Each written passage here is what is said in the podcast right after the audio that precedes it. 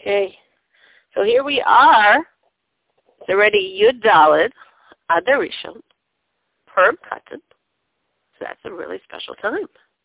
Purim is a very, very special time for the Jewish people. And uh, Purim Katan is, is also up there in the rankings. It's Katan, but, you know, definitely worth mentioning.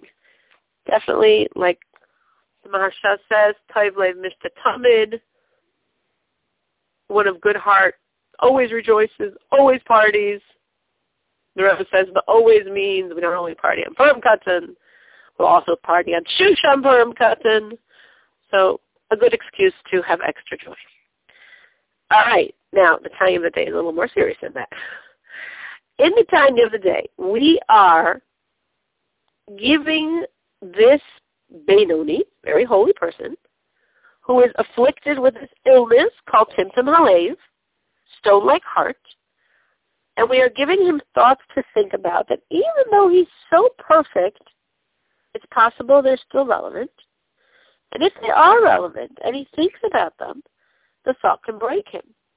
And if the thought breaks him, that brokenness of his heart will break the animal soul, and that broken animal soul will allow the light of the godly soul to shine, which means he won't feel this shut down, indifferent, apathetic, don't careness to the Abishter, to Yiddishkeit.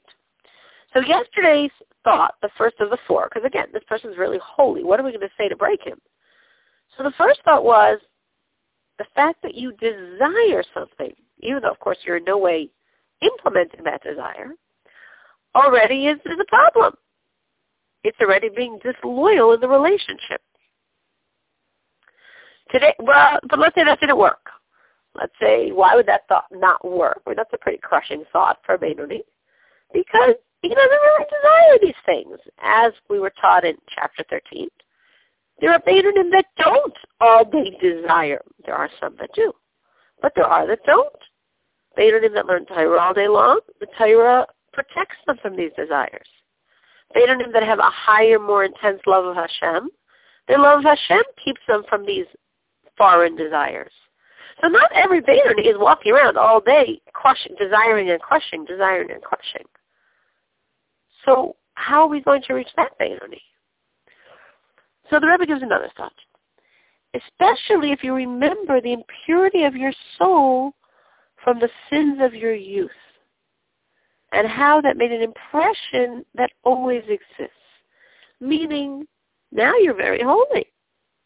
But, I mean, you started off normal, and you did Averas. Now, of course, any Avera the Benoni ever did, he repented. He did a complete tshuva. Because if he hadn't done a complete tshuva, he wouldn't be a Benoni. So any sin ever on record, he completely repented for. He completely did tshuva. But the Rebbe says, Averos, unless you do tshuva me ahava, that we've been mentioning and pushing a few times in the class, but if you don't do tshuva me ahava, if you do a regular tshuva, which is good, it works, regret, confession, commitment never to do it again, be tested and pass, complete tshuva. You remove your guilt for the act, but the act still exists. Avera, the transgression is still there. It's just now not connected to your soul. Why is this significant? Because since the Avera is still existent, as you progress in your spiritual development, the tshuva that maybe you did when you were 15 or 20 isn't good enough anymore. Meaning, even though tshuva is, is, is delineated steps, regret, confession, resolution, but there's varying depth of regret and of commitment and resolution for the future. Because tshuva is the work of the heart. It's the service of the heart, and the heart has myriad levels. And depending on the degree of the transgression, and depending on your spiritual sensitivity, that's how deep your tshuva has to go. So if a person did a complete perfect tshuva for their spiritual standing at age 18, but now they're 35, and Baruch Hashem, they've progressed beyond that point, that previous tshuva might no longer be good enough. Which would mean that that avera, that transgression, is now once again coming down to block your soul's light from shining. Now, why would I assume that happened? Very simply, because my soul's light is not shining now. Because here I am, Mrs. Benoni, Ms. Benoni, and and and I'm apathetic, and I'm not feeling. And what's going on? I'm a Benoni. I do everything right. I'm not doing anything wrong. So what could have caused this situation that suddenly my soul's light is so blocked by the evil of my animal soul? I mean, what's so evil of my animal soul? I don't do anything wrong.